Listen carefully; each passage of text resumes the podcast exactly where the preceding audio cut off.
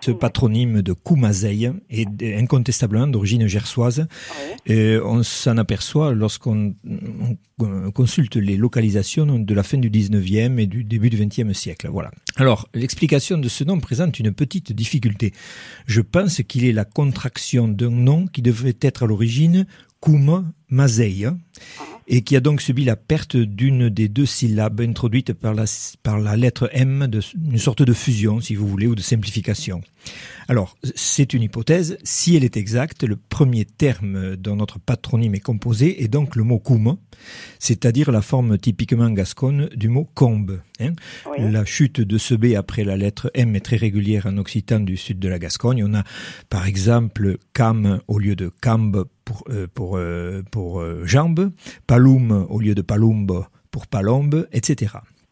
On comprend dès lors que koum est l'équivalent du mot français combe, c'est-à-dire qu'il désigne ce que le petit Robert appelle une vallée profonde, une dépression de terrain. Voilà.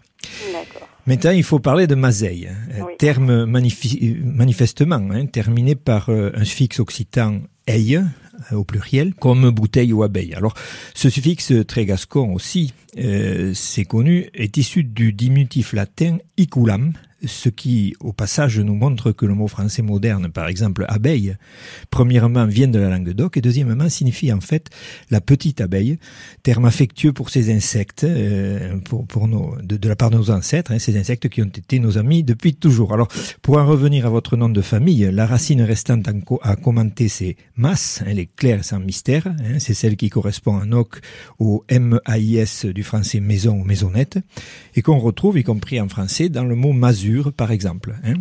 En mettant euh, bout à bout euh, toutes ces choses, on obtient donc comme possible signification du nom Kumazei, hein, euh, peut-être je pourrais dire probable, et à condition quand même hein, d'accepter cette hypothèse de la chute de la syllabe dont nous avons parlé, la vallée profonde où il y a des maisonnettes. Alors, outre que je la pense fondée, j'aime bien cette explication parce que je la trouve aussi très jolie et très poétique.